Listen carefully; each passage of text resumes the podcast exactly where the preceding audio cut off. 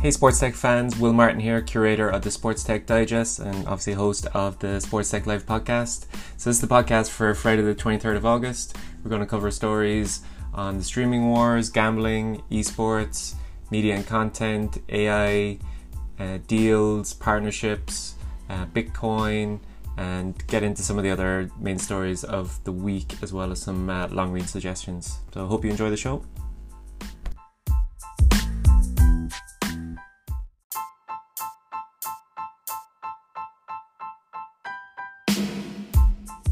Top story this week in the streaming wars comes from Spain. Uh, so Mediaset's uh, over-the-top subscription called MiTele Plus uh, debuted last weekend for La Liga coverage, uh, but it didn't go smoothly. Uh, they ran into a lot of issues uh, with subscribers experiencing transmission issues and heavy latency. So there's reports of delays of up to five minutes, which obviously for a live game isn't ideal. Uh, so they didn't make an official statement, but on social media they did say that despite their advertising saying that MiTele Plus was available via LG and Samsung smart TVs, that it wasn't yet operational. Um, so obviously they have some other issues as well with their uh, traditional over the top. So I think that was available via web, Android, and iOS. Um, so it's the only over the top service available in Spain uh, with live La Liga games, uh, but they also have uh, games from the Champions League and the Europa League. So they didn't actually purchase these rights, they're actually sub licensing them from Telefonica. So it probably reflects poorly on both. Um, so I guess the, the question remains see if they can work out of this week, see if they can remove those issues and deliver a better service because uh, in streaming, especially streaming live sports like this with potentially heavy demands, uh, it is very, very difficult to actually get this right. Um, and there's a reason why uh, people are spending a lot of money and building teams to be able to deliver these types of services right around the world. Um, so in the article as well, uh, there's some very interesting insights into actually the nature of the deal that um, Mediaset did with Telefonica. So I'll give you some numbers here. Uh, so if the OTT service passes 90,000 soccer package subscribers, apparently Mediaset will have to pay Telefonica 14.6 million and as much as 43 million if it passes 270,000 subscriptions for the La Liga package. That ver- variable is apparently proportional to the initial guaranteed payment, meaning Mediaset will have to pay a fixed amount for each subscriber fee that it gets to cover the fixed unit acquisition cost which in La Liga is 16 euros, and for the European soccer competitions, it's 12 euros with a final payment made at the end of the season. Um, so it's very interesting to get the ins and outs of the nature of this kind of sub licensing deal. Uh, obviously, it's very dependent on how many subscribers they actually get. So there's no numbers available yet of how many people they managed to sign up before the season started. Um, but obviously, if they don't manage to solve their issues, they won't be getting anywhere near the 270,000 um, subscribers for the La Liga package. Um, so I'll let you know if there's any updates on this uh, next week. Um, but that's the top story this week from the streaming wars.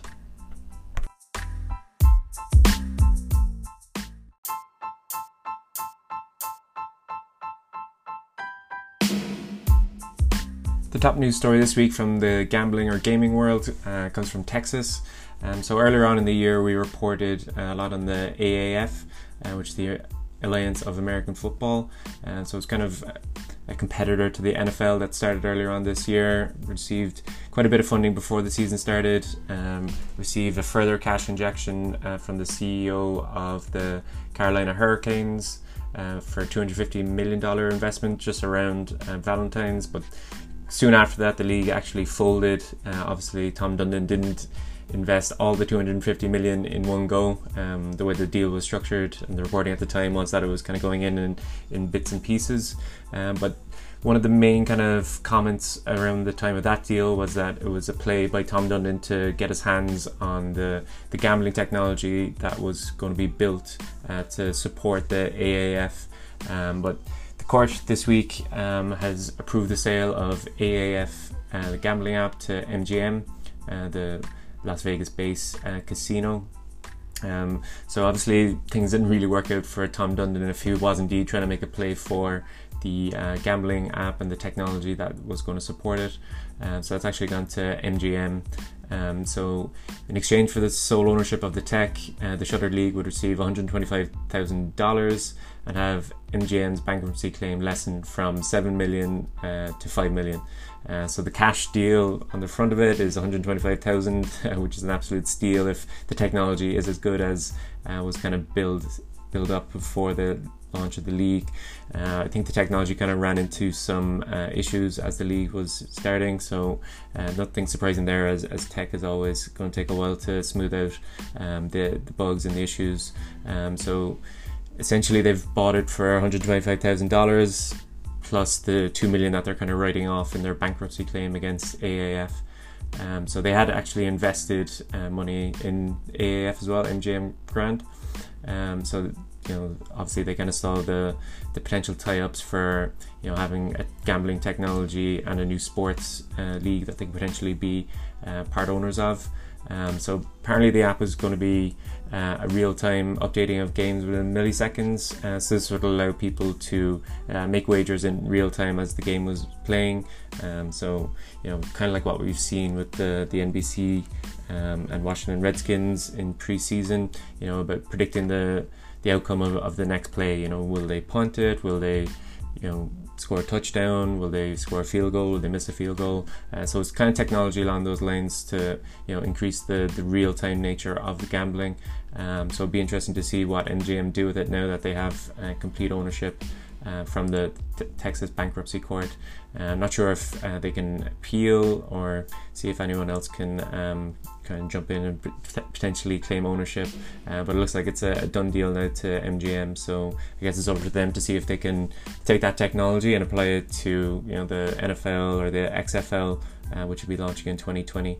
Um, so that's the top news story this week uh, from the world of gambling.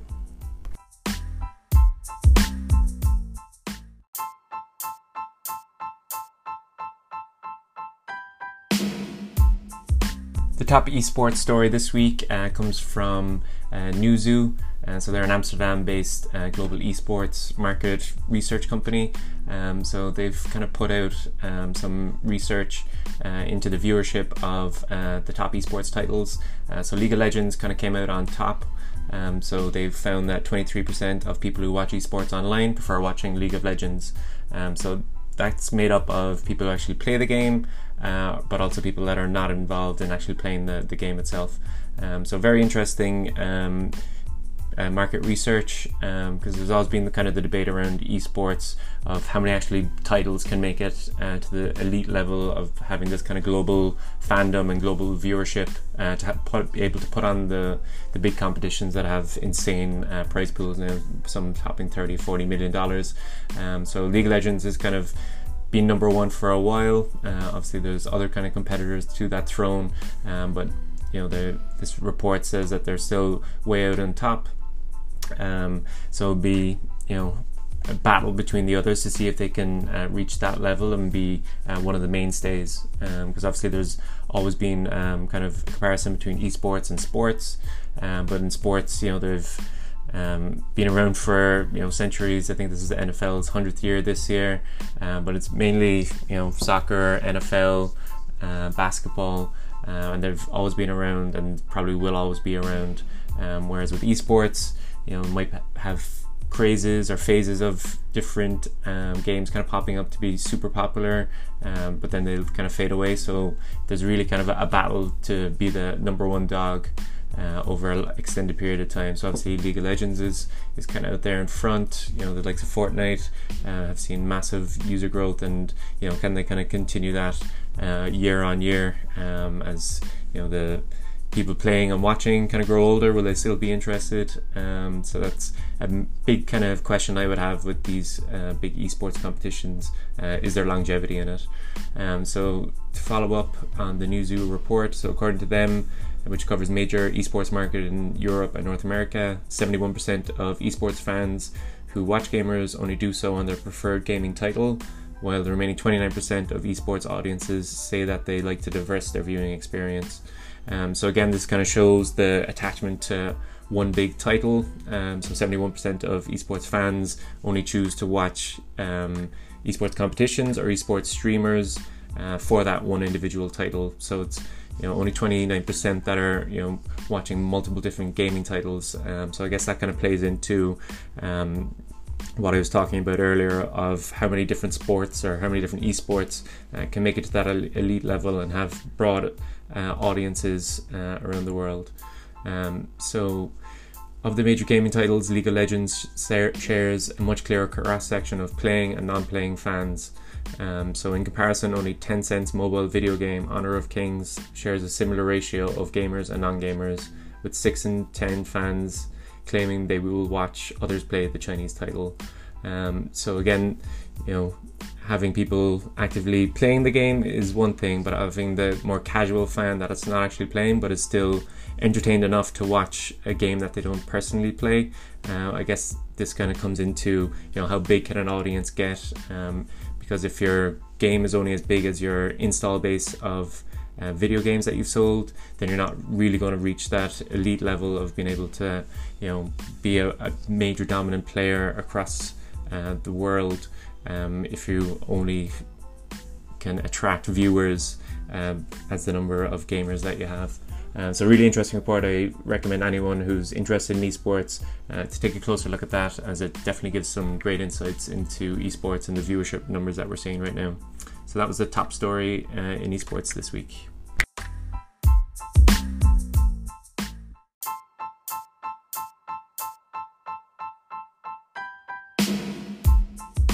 The top news story this week from the world of media and content comes from Variety and their story on Barstool Sports. And podcasts are now one third of revenue for Barstool. Uh, so we kind of talked uh, briefly last week about Barstool Sports and their controversy um, around uh, a different media outlet unionizing and their former CEO's uh, threat to uh, fire anybody inside in Barstool Sports that would actually join a union. Um, so they're not very well known for controversy and uh, kind of stoking those fires to get extra clicks and attention. Uh, but it's obviously working for them, um, and especially their their podcast. So they also have. Um, you know, a Sirius XM uh, deal as well. So some of their shows are uh, going out through that. Um, so their number one uh, kind of sports show is called Pardon My Take. Um, so it's um, released three times per week.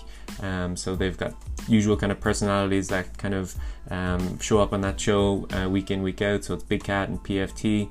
Um, so if you're familiar with Barstool Sports, you'll know those names. If you're not, uh, those are, are, kind of new names to you. But um, obviously they've reached a, a, big audience in the the US um, with their podcasts and with their Sirius XM uh, deals. Uh, so they've started off with just uh, a handful of podcasts. Uh, they're now up to um, multiple podcasts per week. Um, so they've got about 12 hours uh, for its own dedicated channel uh, per day. Um, so the they're constantly experimenting with new different um, shows and angles that they can uh, kind of put in there. So they're really building a big uh, fan base in these podcasts. So I guess the question for me would be: is when are they going to start moving more and more towards uh, video? Because uh, obviously that's kind of the, the next level up uh, for them. Um, so they kind of started off as you know um, a news article website covering sports, uh, but they've kind of moved more and more into the, the media game with their podcasts. Um, so they've absolutely exploded over the last couple of years. Um, so they've inked sponsorship deals um, for several other podcasts with uh, the likes of SeatGeek, Starbucks, FanDuel, and Square's Cash App. Uh, so another thing that they also kind of make a lot of money from is their their merchandise. Uh, so they have a lot of kind of unofficial um, merchandise for different sports stars and sports teams. Um, so they heavily uh, kind of promote them and on all their shows and all their, their content across all their platforms. Uh, so they're quite active on Snapchat and Instagram um, as well as YouTube. Um, so they kind of promote these um, the merchandise like t-shirts, hats, hoodies. Um, so they make it quite a lot of money. It doesn't kind of show in the article how much they make from the merchandise, um, but I'd imagine from their controversy last week that they probably made some merchandise out of that. Um, so they always kind of spot an opportunity to make a dollar, and they, they seem to be coming up trumps at the moment. Um, so they also uh, run a kind of amateur boxing um, league, and so that's kind of live streamed, and obviously they, they sell tickets uh, to that. Um, so they've really kind of diverse diversified their offering from um, just uh, sports articles. They're into a very very broad range of uh, you know content and uh, live events. Um, so they're rough and rowdy. Um, they had um, Bill Burr as a commentator for one of them. Um, so they've been quite quite um, creative in, in what they're trying to offer, um, and I guess they understand uh, what people or what their audience are, are kind of looking for. Um, so they're not without controversy, uh, but they're a really good company from the media and content space uh, to kind of take a look at and seeing what they're up to. And I guess for me, you know, the the move more towards video and, and live streaming is probably where they're going to take this next. Um, so great article in Variety uh, with their new CEO, um, kind of going through um, what they're up to. Um, so definitely check that out.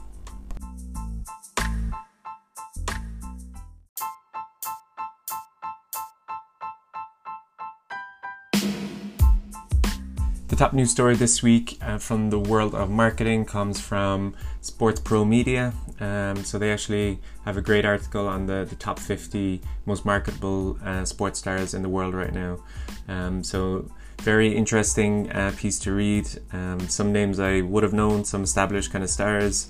Uh, some other stars are, are kind of new to me. Um, so it gave a great kind of rundown of the the these new sports stars or established stars uh, that are kind of making waves um, so the article is um, obviously from 1 to 50 um, and it's kind of marked on a promotional effective, effectiveness score. Um, so that tries to aim to evaluate how effective a promoter, an athlete is on social media, regardless of their follower count. Um, so it's not strictly related to um, how many followers they have and everything like that, but it's how much of an influencer essentially is um, this sports star with their current audience. Um, so that's probably why I threw up some interesting names in uh, as number one.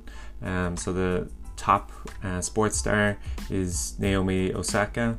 Uh, so she's the most marketable sports or sports athlete in 2019. Uh, so the rising WA WTA star. Uh, who's only 21, becomes only the second female uh, to top the list after a breakthrough year in which in which she won two Grand Slam titles, to to number one in the world for the first time.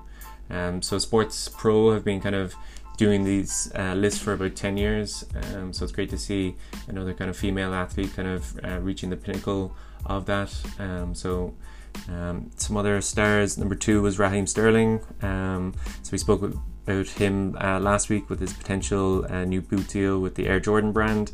Um, so it's quite fitting that he is uh, number two on this list with that potential huge deal on his way. Um, number three was Zion Williamson, and we kind of spoke about him earlier in the season as well when his um, mid game that his shoe kind of exploded underneath him. Um, so he's obviously uh, moved into the NBA now and signed a deal with uh, Nike.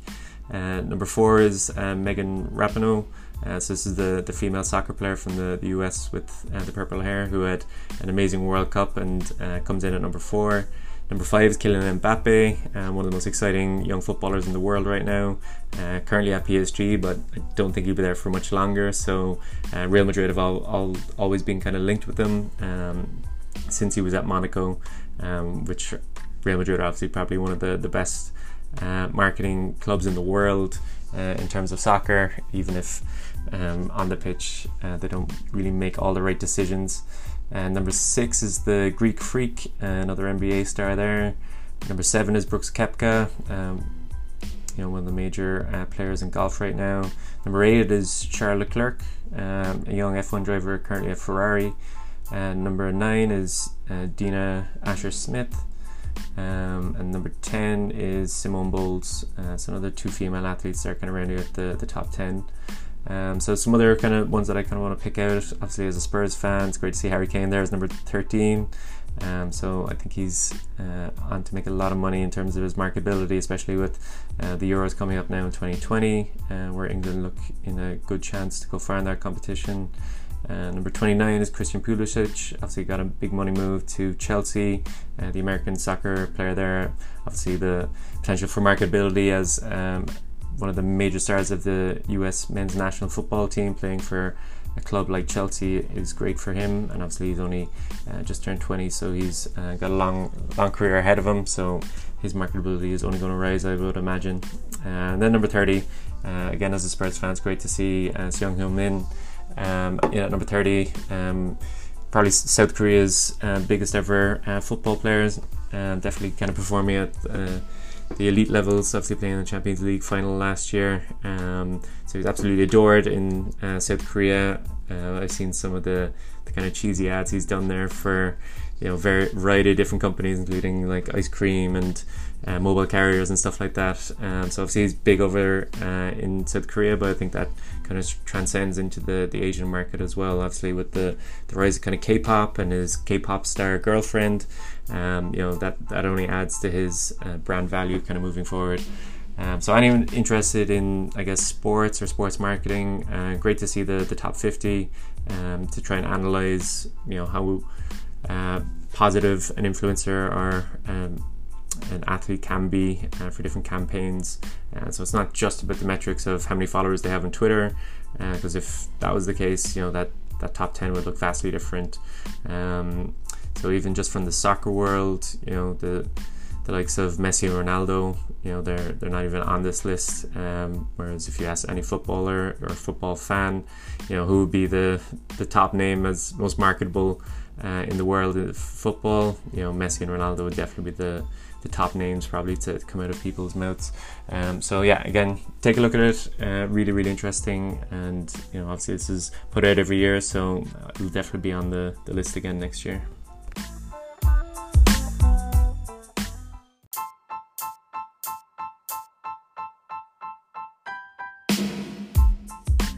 Top story this week from the world of AI comes from Variety. Uh, so, dubbing AI dubbing tech can make talent like David Beckham multilingual.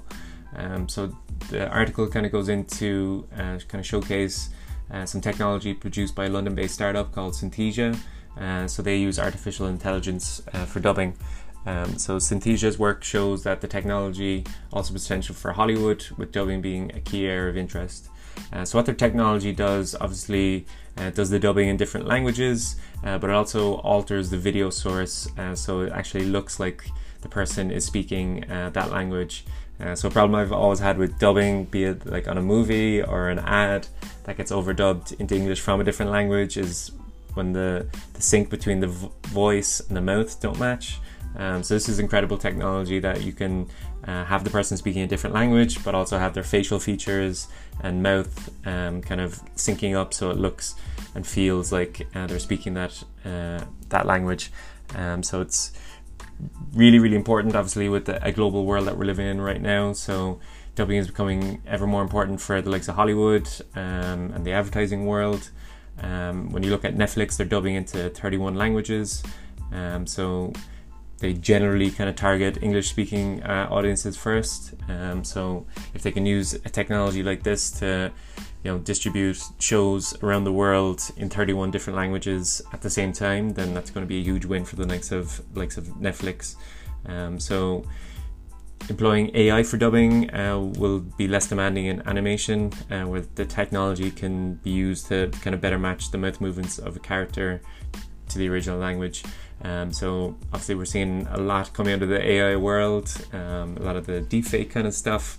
Um, so I guess this is uh, kind of one of the more positive um, kind of spins on uh, altering what a person is, is saying. Um, so Synthesia from uh, London looks like it's a, a, really good startup that's onto uh, great things, and if they can get some uh, partnerships uh, kind of going, then I think they're an absolute win from the, the AI world.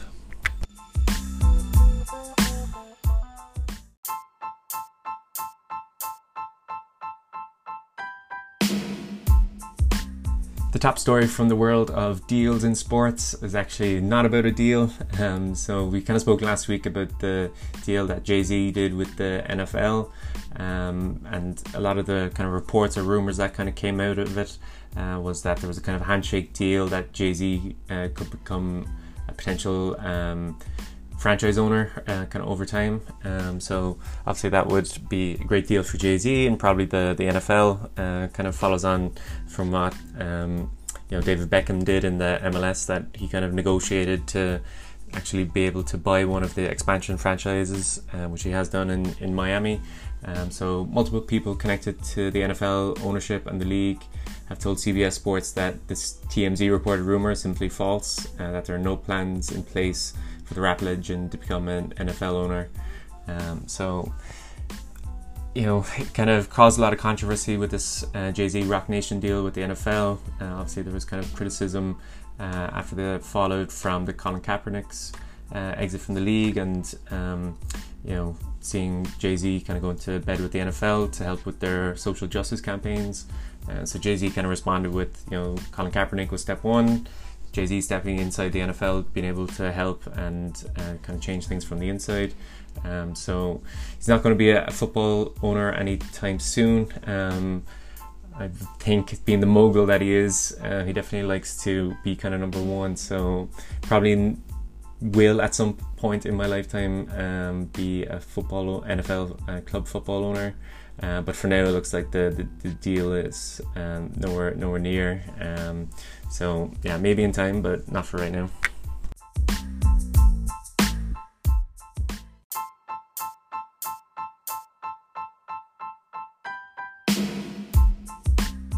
The top story this week from the world of partnerships uh, comes via Adweek. Um, so it's Puma Soccer's athletes find their flow with Spotify. Uh, so it's a deal between or partnership between Puma and Spotify. Um, so the athletic gear maker Puma and uh, Spotify will start uh, rolling out of uh, Anthem Pack football boots and associated kind of promotion on Spotify. Uh, so it's the first of its kind uh, on Spotify. Uh, so it's going to be called Puma's Find Your Flow initiative. Uh, so they include stars like Antoine Griezmann, Romelu Lukaku, Luis Suarez, and Mamadou uh, Sakho from Crystal Palace. Uh, so each playlist will feature, you know, cover artwork, and exclusive audio clips of an interview with uh, each of the players, um, to f- kind of interview them to see how music kind of helps their flow, what their pre-game hype tracks are. Um, so very interesting kind of partnership here between um, the music world and the, the sports world. Um, so they'll also be uh, kind of putting out a podcast called Who We Be Talks. Uh, so it's going to be a dedicated episode uh, where DJ Semtex interviews um, Crystal Palace and Puma ambassador uh, Mamadou Sakho. Um, so each uh, playlist will have about 21 tracks um, and then obviously kind of interlace them with the interviews from the players.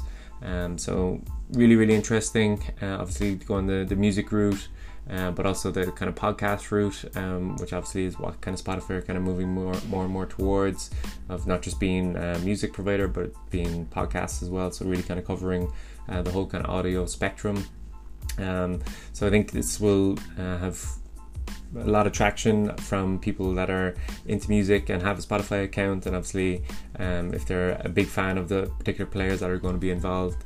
Um, but it's really interesting to kind of see um, what will be on their playlists. Um, will the players actually pick them themselves, or will they just kind of assign it to um, one of their assistants or something, or their agents? Uh, but really interesting to see the, the world of sport and music kind of come together like this because uh, I think all sports fans are kind of wondering uh, when they see their see their teams players kind of come out of the, the bus or out of the, the locker rooms and have got their headphones on of what they're actually listening to you know?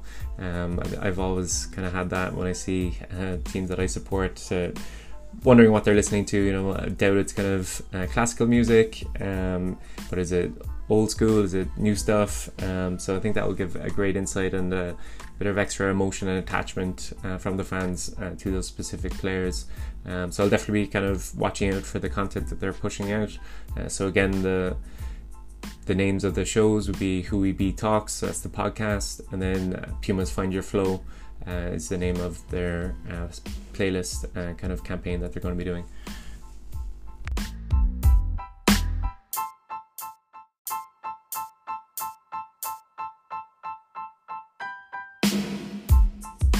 Top story this week from the world of crypto comes from the Dallas Mavericks. Uh, so they're going to be the second NBA team to accept Bitcoin. Uh, so Mark Cuban, the billionaire owner of the Dallas Mavericks, is a huge crypto enthusiast. And so it's been on the cards for a while, uh, but now it's uh, finally official. Uh, so they're going to use BitPay's payment processing uh, to allow fans to buy tickets for the games and merch and, and probably everything in the stadium. Um, so it's been on the cards for a while, as I mentioned. Um, they're the second team behind the Sacramento Kings um, to allow Bitcoin payments. Uh, they're also using BitPay's service. Um, so it's great to see um, crypto and Bitcoin being uh, kind of adopted for real world use and not just pure speculation. Uh, obviously, there's a big kind of currency uh, fluctuation risk uh, with Bitcoin. Um, you know, the last kind of two years, it went all the way up to 20,000, then crashed all the way down to 1,500. And it's now back up to about $10,000 per Bitcoin.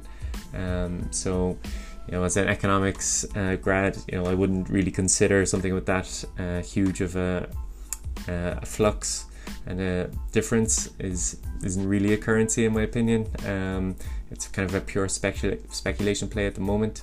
Um, but again, as I say, like the the more it gets adopted and used in the real world for real world products and experiences, uh, the more that will become normalized. That it's not just going to be a pure speculation play forever. Um, so good to see uh, BitPay. You know, they seem to be kind of focusing and taking a, a march in um, the the world of sports. Uh, another kind of platform on the blockchain uh, kind of spectrum is uh, Socios. Uh, so they've got a lot of partnerships with um, European soccer teams, uh, so PSG, uh, Juventus, West Ham United. Um, so they're not actually allowing these teams to accept Bitcoin. so what they're doing is actually offering fan tokens, um, so specifically for those teams. so I've kind of thought about blockchain and crypto for a long time, and I think this is something that kind of makes more sense to me, uh, kind of longer term, because uh, fans are going to be fans of these teams um, for a lifetime, essentially. Um, so a PSG fan is going to be a PSG fan uh, forever. Um, maybe that's not the best example, uh, given their uh, found newfound riches and attracting new fans. Um, but I think the the kind of core concept there is is solid that um, you know a fan will be a fan forever. So having a token that kind of lives and breathes um, inside that team's ecosystem is something that could potentially have a lot of uh, long-term value uh, for both the club and for socios and for the fans. Um, so being able to earn fan tokens for attending games or for buying merch, to be to be able to use those fan tokens and to do those exact same things of buying tickets and merch. Um, so it's kind of more of like a loyalty kind of um, system, uh, but obviously it's built on the blockchain, and you know you're not earning points, you're earning fan tokens, and so it's a really interesting development for me in the world of blockchain and sports. Uh, but obviously the story now of um, another NBA team accepting Bitcoin uh, for uh, tickets and merchandise and in-stadium purchases is great to see. Um, so I guess what ha- needs to happen next is for you know another sports team from a, a different sport in the in the US, uh, so like an NFL team or an NHL team, uh, kind of following this path. Uh, but I guess they'll all be kind of closely watching um, to see what happens. Um, but I think the currency risk might put a lot of teams off. Um, that you know the, the fluctuation is, so great that you know they might be making a lot of money or they might make a huge loss uh, depending on which way the, the Bitcoin world goes. But obviously, Mark Cuban is a, a big crypto and Bitcoin enthusiast, uh, so he obviously sees value of being able to accept those Bitcoins.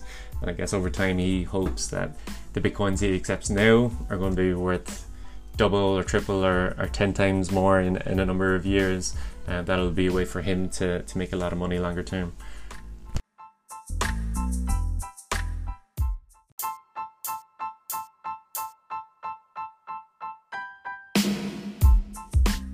One of our long read suggestions this week uh, comes um, from Bleacher Report. Uh, so their CEO Howard Mittman talks their ambitions, their strategies, uh, their gambling content, and their Bleacher Report live plans.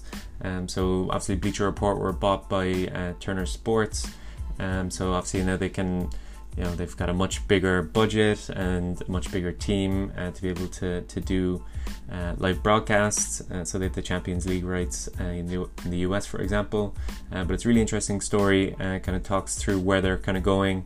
Um, they kind of started probably about ten years ago now with being one of these kind of sports blogs. You know, you know, going down the traditional uh, publishing route, uh, but now they've kind of moved into podcasts and animated TV series, and obviously now into um, gambling content and actually live uh, shows, uh, live sports streaming.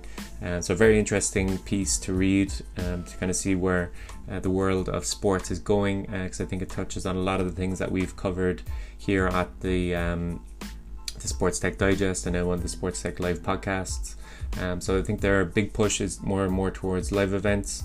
Um, so they're going to be using different formats, platforms, and devices for that. Um, so I think they're also going to be, you know, kind of doing more uh, kind of docu series and video content. Um, I personally love their their Champions series, which is kind of an animated uh, TV series uh, to coincide with the, the last eight of the, the Champions League that comes out every year.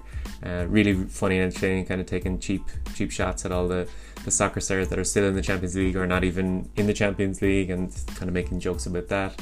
Uh, but they also see kind of e-commerce as well as being uh, one of their major kind of drivers for revenue moving forward. So kind of touches on a lot of the things that we're kind of talking about here and the trends that we're seeing.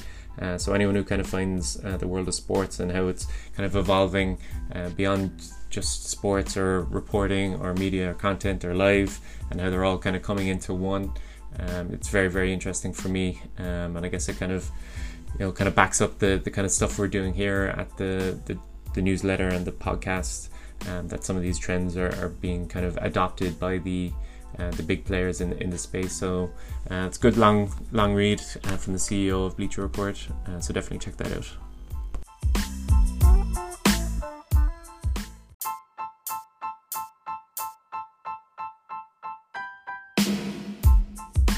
So now for some headlines from the best of the rest from this week. Uh, so international NFL games uh, demand surges. Uh, they're up 55% compared to last year.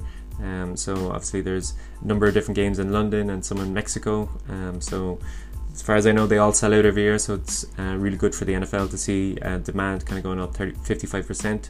Uh, obviously, there's a new stadium involved this year. Um, I'm a Spurs fan, so I'm very excited to see the NFL at their new stadium.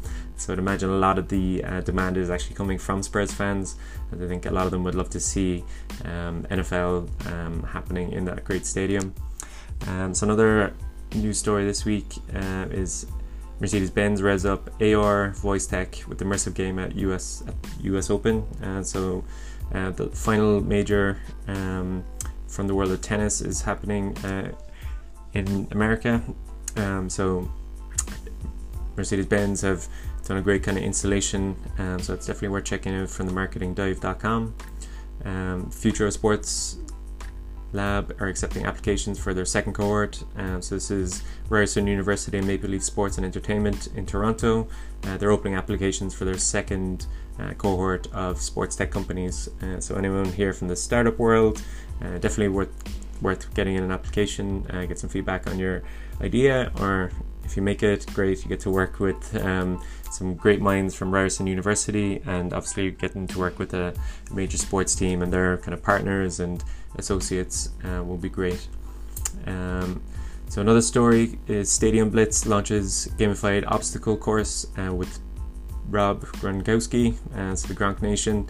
Uh, so it's going to be um, inside in stadiums. Obviously, we've seen uh, a lot of obstacle courses, uh, races uh, taking off around the, the world, like Tough Mudder. Um, so this is actually going to be based in a stadium, which I think is an interesting kind of play on it. Um, so obviously he's a huge NFL star, multi Super Bowl winner. Um, so I think he'll definitely have the backing and the, be able to get the attention uh, that will be needed to kind of get this off the ground. So uh, that could be a great new uh, kind of sport. Uh, would help stadiums uh, kind of earn more revenue during off season. Um, so it's a really interesting one. Um, not all good news for uh, David Beckham as Inter Miami team that have kind of taken a while to kind of get off the ground, uh, but now looks like their stadium uh, has arsenic contamination. Uh, so apparently it's like double or triple uh, what normal levels uh, should be or that are acceptable. so it looks like that's going to be on hold for a while. it took them a while to kind of find the stadium site. so this is going to be a huge setback for the launch of David Beckham's MLS franchise in Miami. Uh, so the Brooklyn Nets uh, executive Brett Yormark uh, plans to step down as CEO. Uh, so obviously we've seen the Alibaba co-founder um, looking to buy the the Nets outright. Uh, so I guess this is kind of a, a stepping uh, stone to that with the that C- the current CEO kind of stepping down. Um, so I think that deal will kind of go through in the, the short term. Um, so, kind of following on from a story we covered a couple of weeks ago. So, Miami Dolphins owner Stephen Ross steps down from NFL's Social Justice Committee. Uh, so, obviously, that kind of huge controversy when he's uh, organizing a fundraiser for Donald Trump. And so, obviously, the backlash has uh, kind of resulted in him stepping down. Um, so, not good news for him, but I think that might kind of draw a line under the controversy in relation to the sports world anyway. Uh, another story um, so the XFL reveals its new team names and logos. Um, so this is going to be the competitor to the NFL that's launching in 2020. Uh, so they've kind of announced their teams and logos. Uh, so for all eight teams. Um, the next story USTA uh, preps fan experience for a new era of US Open tennis. Um, so in 2018, roughly 730,000 fans came during the main draw event. Um, the USTA hopes of drawing 850,000 uh, visitors uh, this year. So they're actually giving free tickets uh, to the qualifiers for the, the US Open, which I think is a, a, really good idea for them to, you know, kind of pack the stadiums and get more people involved and allow people to bring their, their kids along to see uh, Flushing Meadows and uh, hopefully see some great tennis games as well. Um, so the next story, uh, baseball's beer boom, why minor league baseball embraced craft beer. Um, so obviously there's been a huge uh, surge in the popularity of craft beer. Um, so a lot of minor league teams are actually uh, now selling um, craft beer at their stadiums. Uh, so a great little story there from frontofficesport.com, uh, um, just on the the the rise of craft beer in um, minor league baseball. So craft beer's local first culture rise lends itself well to minor league baseball as teams partner with breweries and take on beer-inspired branding. And so I think that's a, a win-win for both the the craft beer producer as well as the, the minor league team. Uh, obviously, the Major League Baseball has uh, deals with the likes of Budweiser uh, for pretty much all the teams. Um, so I think the, the minor leagues probably have a bit more freedom in terms of the deals that they can do. Um, so looking towards a local beer producer as a win-win for, for both of them. Uh, so the final story this week from uh, the best of the rest. Uh, so inside the 40th World Wiffle Ball Championship and the competitive wiffle ball. Um, so we had uh, interesting piece from the Ringer.com uh, on the, the wiffle ball uh, World Championship.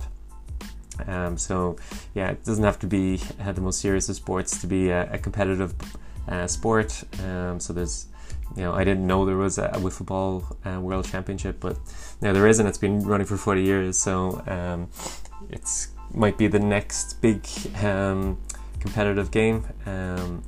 So across the country, as the three tr- true outcomes alter baseball's spectator appeal, adults have picked up their yellow bats and plastic balls and adopted the traditional children's game as a competitive sport.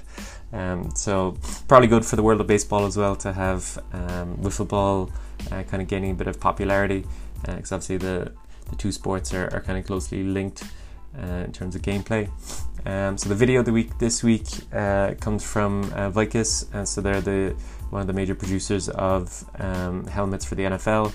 And so they the video kind of walks through um, one of their helmets from a number of years ago with the ones today, and it kind of shows the the G force and the head rotation uh, from a heavy impact to the side of the head, uh, which is kind of being discovered as the the major cause for for concussion and different kind of head traumas. Um, so obviously there's an improvement over time, uh, but it's good to see um, the testing that they do and uh, I guess the effects of investing in uh, player safety because you know the last number of years there's been um, you know a lot of stories and a lot of negativity around the, the head injuries that kind of result from NFL and I guess the kind of game style of throwing your body in the way um, so it's interesting to see uh, the, the, testing and the, the technology that's going into uh, helmet technology these days and the other video of the week this week comes from This Week in Tech. Um, so it's kind of goes through the uh, UC Irvine and their esports uh, scholarships that they're uh, now available. Um, so definitely worth a, an interesting look. Uh, it's great to see, um, you know, these kind of programs opening up for um, for students to potentially get a, a free college free college education uh, by being on their esports team. Um, so they're looking for Nintendo uh, players. So definitely worth a watch as well. Um, so that's the best of the rest and news of the week. Top stories this week.